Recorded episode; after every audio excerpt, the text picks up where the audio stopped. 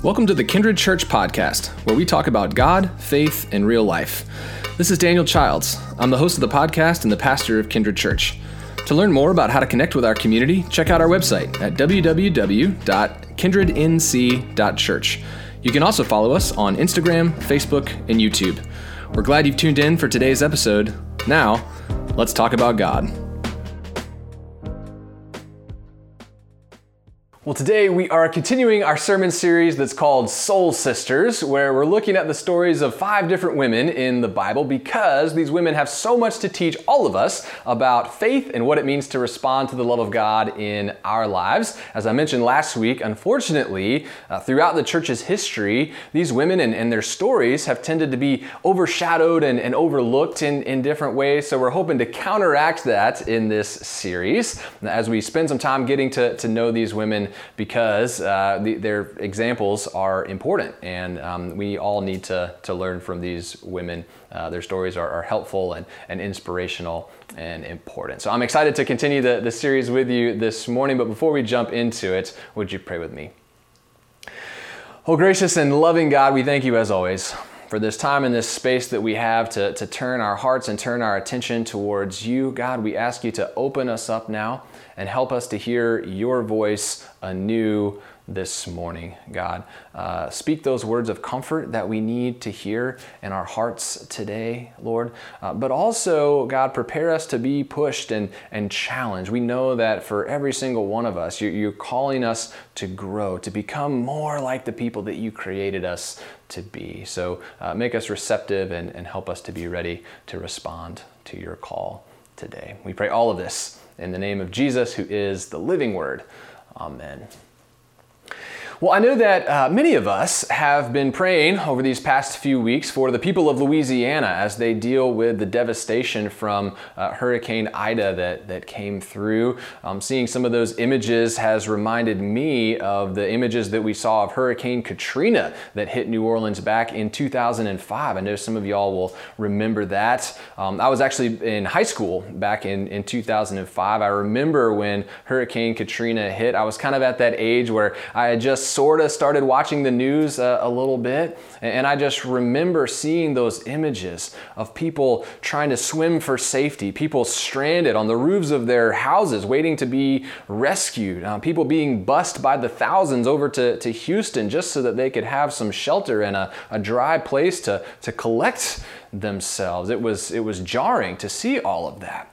And I remember around the same time, uh, it came out in the news that Pat Robertson or some other evangelical leader, I think it was Pat Robertson, but he had come out and said that Hurricane Katrina was a punishment that was sent from God because of the many sins of the city of New Orleans. And I remember hearing that, and as a high schooler, uh, I, was, I was floored that anybody could look at all of this destruction and devastation and suffering and declare that somehow God had caused that, that that was God's will. Now, what I now know uh, through some more life experience is that when any kind of major tragedy hits like that, uh, there are a number of types of Christians who will come forward and, and try to attribute that tragedy to God's will or God's plan. Uh, and this is not restricted to just major uh, events in the in the news cycle, but this same idea is sometimes uh, applied to people's personal struggles, uh, and oftentimes it's actually not meant to cast judgment, but in a weird kind of a way, some Christians offer this up as a, a form of comfort. Uh, you know, I have friends who have lost loved ones. And in the aftermath of that, some Christians in their lives, and sometimes even their own pastor, has told them that this is all part of God's plan. I have friends who've struggled with infertility, and the Christians in their lives have sometimes told them that, that somehow this is all part of God's plan. So, this idea that our suffering and our tragedies, that, that that's part of God's plan, this idea is out there. Now, I don't think I have to tell you how hurtful that can be.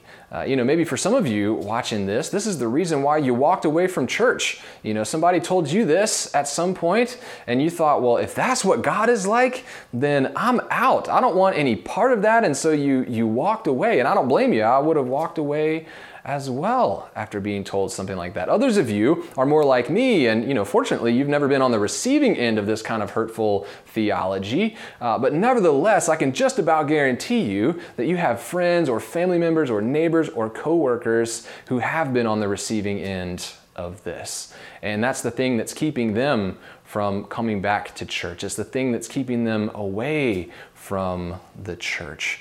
Um, this idea that our suffering is, is somehow a part of God's plan. It's, it's out there, but it's incredibly hurtful. Well, what I want us to see today is that not only is this whole idea very hurtful, uh, but also it's just not true.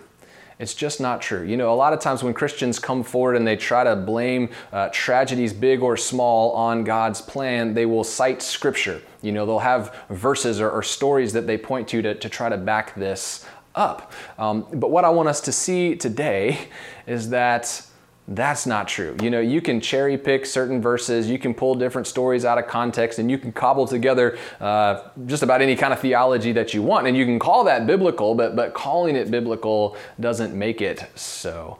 Uh, the truth is that the broad narrative of Scripture is about a God of compassion. The broad narrative of Scripture is about a God of, of steadfast love, um, a God who is not against us. But the broad narrative of Scripture is about a God who is always, always, always for us.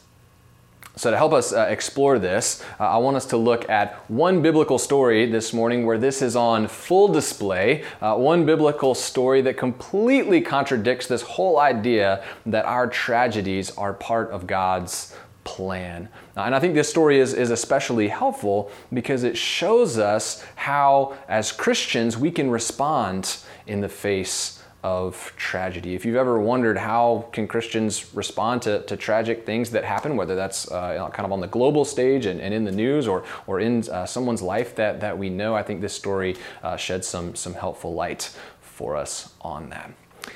So here's the story, and, and here's the, the context. This story takes place uh, about 3,000 years ago, give or take, and it's about this family who, when we first meet them, they live in this little town called Bethlehem. Maybe you've heard of it. Um, yes, this is the same town where Jesus was born, although this is about a thousand years before Jesus was born in this same town. Um, it's a family of four that are kind of the, the main characters. There's a mom, her name is Naomi, and Naomi has a husband and she has two son. So they live in Bethlehem, but at a certain point, there was a famine in that region. And so this family of four, they, they pack up their stuff and they move to a foreign land called Moab. And they move there because Moab is outside the, the scope of this famine and there's food there. So they get to Moab, there's plenty of food, and they decide to put down roots. These immigrants decide to, to settle there, and things go pretty well for them. Um, the, the two sons in this family, they end up getting married while they're in Moab. Moab. They meet a couple of nice Moabite girls and they end up tying the knot. And in that culture, when young men would get married, they would bring their wife, their new wife, into their household, uh, which they would share with their parents. So this whole extended family, they would all kind of live together in, in the same uh, household unit, uh, if, if you will. And we're told that uh, they kind of live like that for, for 10 years in Moab. They have a, a decade there where everything goes well and, and life is good. But then, and apparently this was very sudden, uh, then tragedy strikes. Uh, we don't know how, we don't know why, but, but one day Naomi's husband ends up dying. And of course, Naomi is, is heartbroken about that. Fortunately for her, she still has her two sons and her two, two daughters in law, so she's not left without family in this situation. But then, uh, as often seems to happen in life, uh, one tragedy is followed very quickly by another. And again, we don't know how, we, we don't know why exactly, but very shortly after Naomi's husband dies, then her two sons die as well.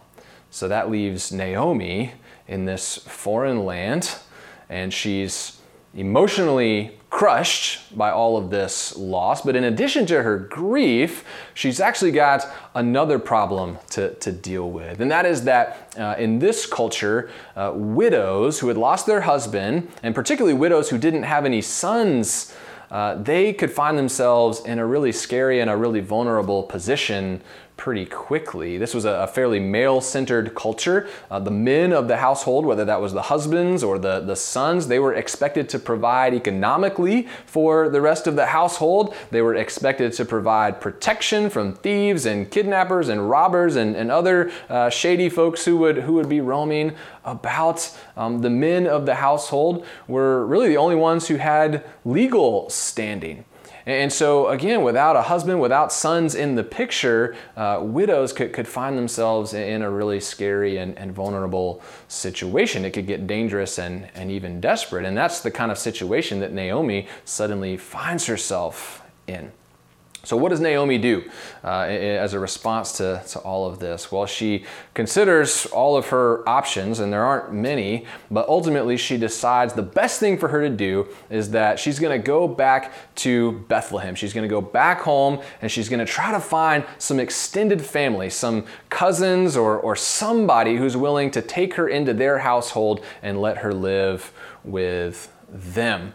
Uh, so that's what she does. She packs up all her stuff there in Moab and she sets out on this journey back to Bethlehem. Well, at first, uh, her two daughters in law, Orpah and Ruth, that's their names, Orpah and Ruth, uh, these two daughters in law decide they're going to stick with Naomi. Even though they're from Moab themselves, they're actually going to follow Naomi back to Bethlehem. So these, these three women set out on that journey together. But not long into their journey, um, suddenly Naomi stops and she turns to her two daughters in law and she says, basically, uh, look, y'all, you are so kind to, to stick with me here. You are so kind to, to follow me back to, to my home, Bethlehem, and, and I appreciate it. I really do. But she says, I got nothing to offer you. She says, you know, y'all are still relatively young, so why don't you go back to Moab, go back to your parents' house, uh, let them fix you up with new husbands. You can start a new family. You can start your life all over again. That's going to be the best thing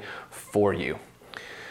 Well, when Naomi first says that, at first, Orpah and Ruth are like, well, no way. You know, we're not just going to leave you, Naomi. I mean, come on. You know, they've, they've lived together for 10 years now. They're, they're very close. They're like, we don't want to leave.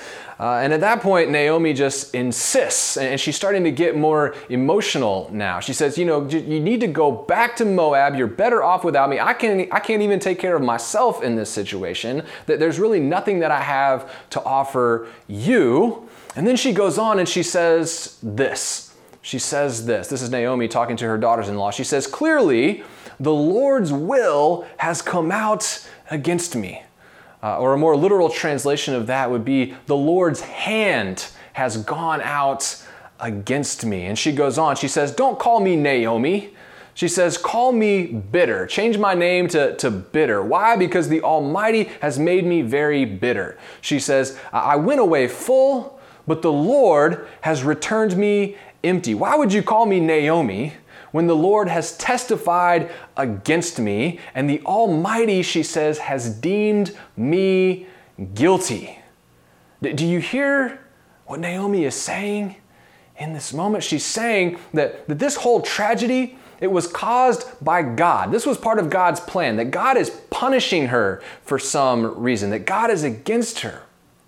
And because she believes that, Naomi doesn't walk away from faith per se, but she has walked away now from faith in a good and loving God. She, she's walked away from faith in a God that cares about her, a God that is for her. And if it wasn't for Ruth, and it, if it wasn't for what Ruth does in response to this, that's probably where Naomi's journey of faith would have come to an end. Well, at this point, um, Orpah, the other daughter in law, uh, she kind of takes Naomi at her word here and she says, Well, okay, uh, you know, this is very sad. She, she gives uh, Naomi a, a hug and, and she ends up turning back. She goes back to, to Moab to, to try to start her life over there. Um, but in this moment, Ruth, other daughter in law, Ruth has a very different response. And I want us to pay attention to this because there's, a, there's an important lesson for us here. After Naomi declares that all of this tragedy is part of God's will, that all of this is part of God's plan against her, Ruth is just very disturbed by that. And, and she straightens up. And it's like she's thinking, no, Naomi. I don't, I don't accept that. I, just, I can't. You know, she says, I, I, I can't. Uh, she doesn't say this, but it's like she's thinking, I, I can't explain all of this tragedy. I can't explain why our, our husbands have died and why we're left in this scary, vulnerable position. I don't know if there is a why, if there is an explanation for all of this. But it's like Ruth is thinking in this moment look, I've, I've lived with you guys and, and worshiped this God for 10 years now. I've been learning about this God alongside of you for, for 10 years now, and, and here's what I know God did not cause this tragedy because God is with us, even now, especially now. And God is for us. And because Ruth believes that, because Ruth knows the truth about what God is like, watch what she does next. Ruth decides that the best thing she can do is not to lecture Naomi uh, about theology here and, and try to correct her beliefs in that kind of a way, but instead, Ruth decides the best thing she can do is to simply show Naomi what God is really like, to, to embody for Naomi the truth about what God is like. And so here's what Ruth says to Naomi in this, this pivotal moment. I think this is, this is so powerful. Um, this is from Ruth chapter 1, verses 16 and 17. Ruth says to Naomi, Don't urge me to abandon you. Don't urge me to turn back from following after you, but wherever you go, I will go. And wherever you stay, I will stay. Ruth says, Your people will be my people, and your God will be my God. She goes on and she says, Wherever you die, Naomi, I will die, and there I will be buried. May the Lord do this to me, and even more so, even if death separates me from you. Ruth is saying, I will not turn away from you, Naomi, because I'm with you and I'm for you. Just like God hasn't turned away from you, Naomi, God is with you and God is for you. Ruth is showing Naomi what God is really like. And sure enough, Ruth, true to her word, she sticks with Naomi uh, the, the two of them go back to, to Bethlehem. When they get there, uh, Ruth finds some, some different ways to, to provide for Naomi. Uh, to make a long story short, Ruth ends up getting remarried. And at a certain point, Ruth has a, a baby, and Naomi gets to be the adopted baby uh, I mean, she gets to be the adopted grandma rather for, for this baby. And in, in fact, uh, everybody in town just considers her to be this baby's grandmother. And it's an interesting detail. We're told that when the townspeople see Naomi with her grandbaby and the joy that this has brought to her life, uh, they actually comment, they point out to Naomi how blessed she is. And they name the fact that, look, look how God was with you through all the tragic things that you had to go through. Look how God has led you through all of that. The townspeople could look back and, and see that in hindsight in Naomi's story. But Ruth knew it all along because Ruth knew what God is really like. That, that our tragedies and our suffering, that's not part of God's plan, but always and everywhere, God is for us, not against us. God is for us.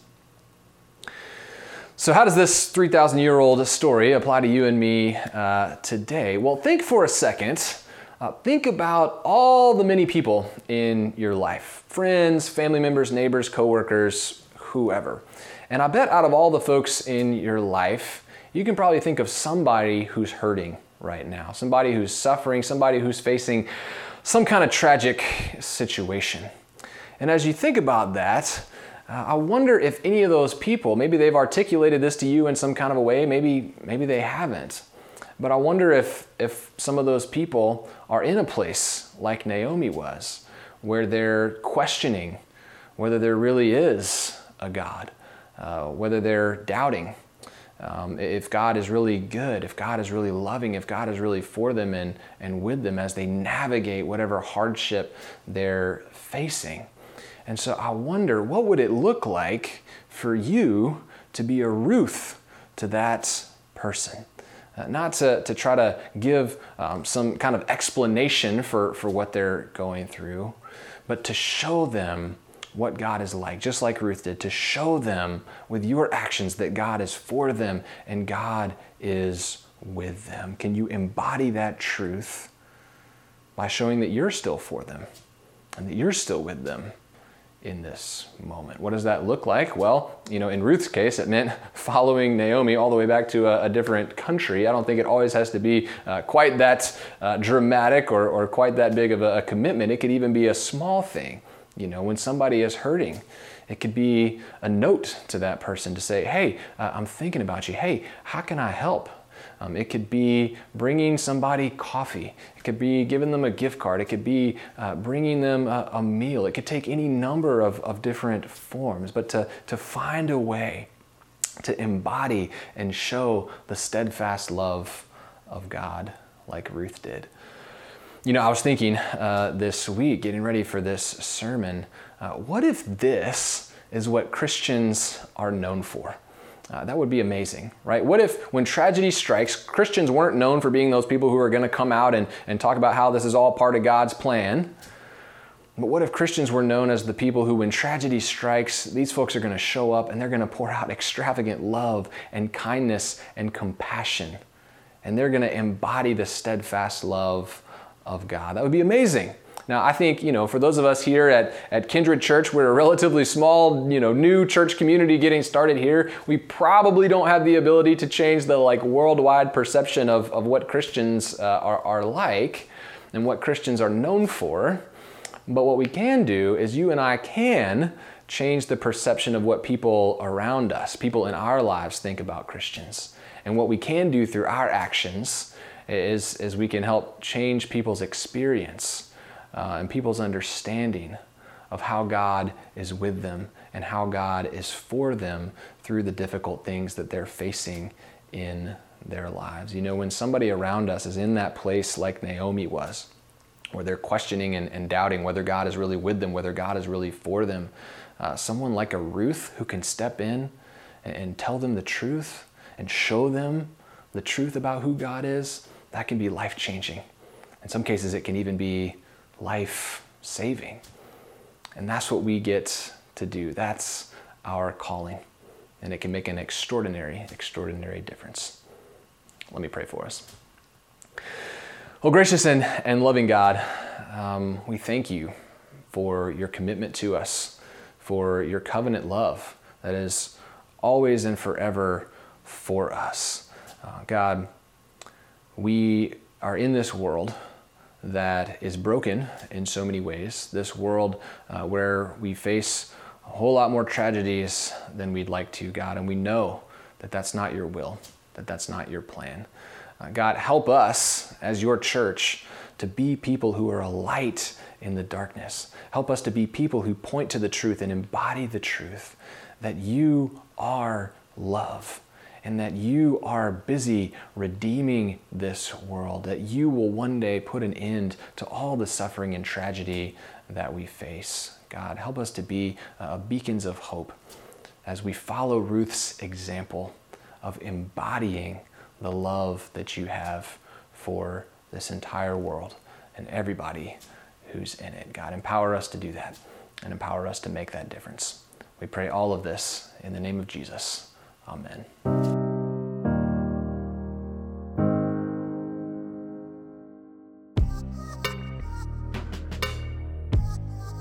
You consider sharing it with a friend who might also enjoy it. Uh, be sure to subscribe to the podcast here and give us a rating that helps us connect with more listeners. This free resource and all of Kindred's ministries are supported by the generosity of people like you. Your giving changes lives, and it helps us to share and embody God's love. If you'd like to make a donation, you can do so on our website at www.kindrednc.church just select Give. You can find lots of ways to connect with our community on our website as well as on our social media pages. Thanks again for listening, and we will catch you next time.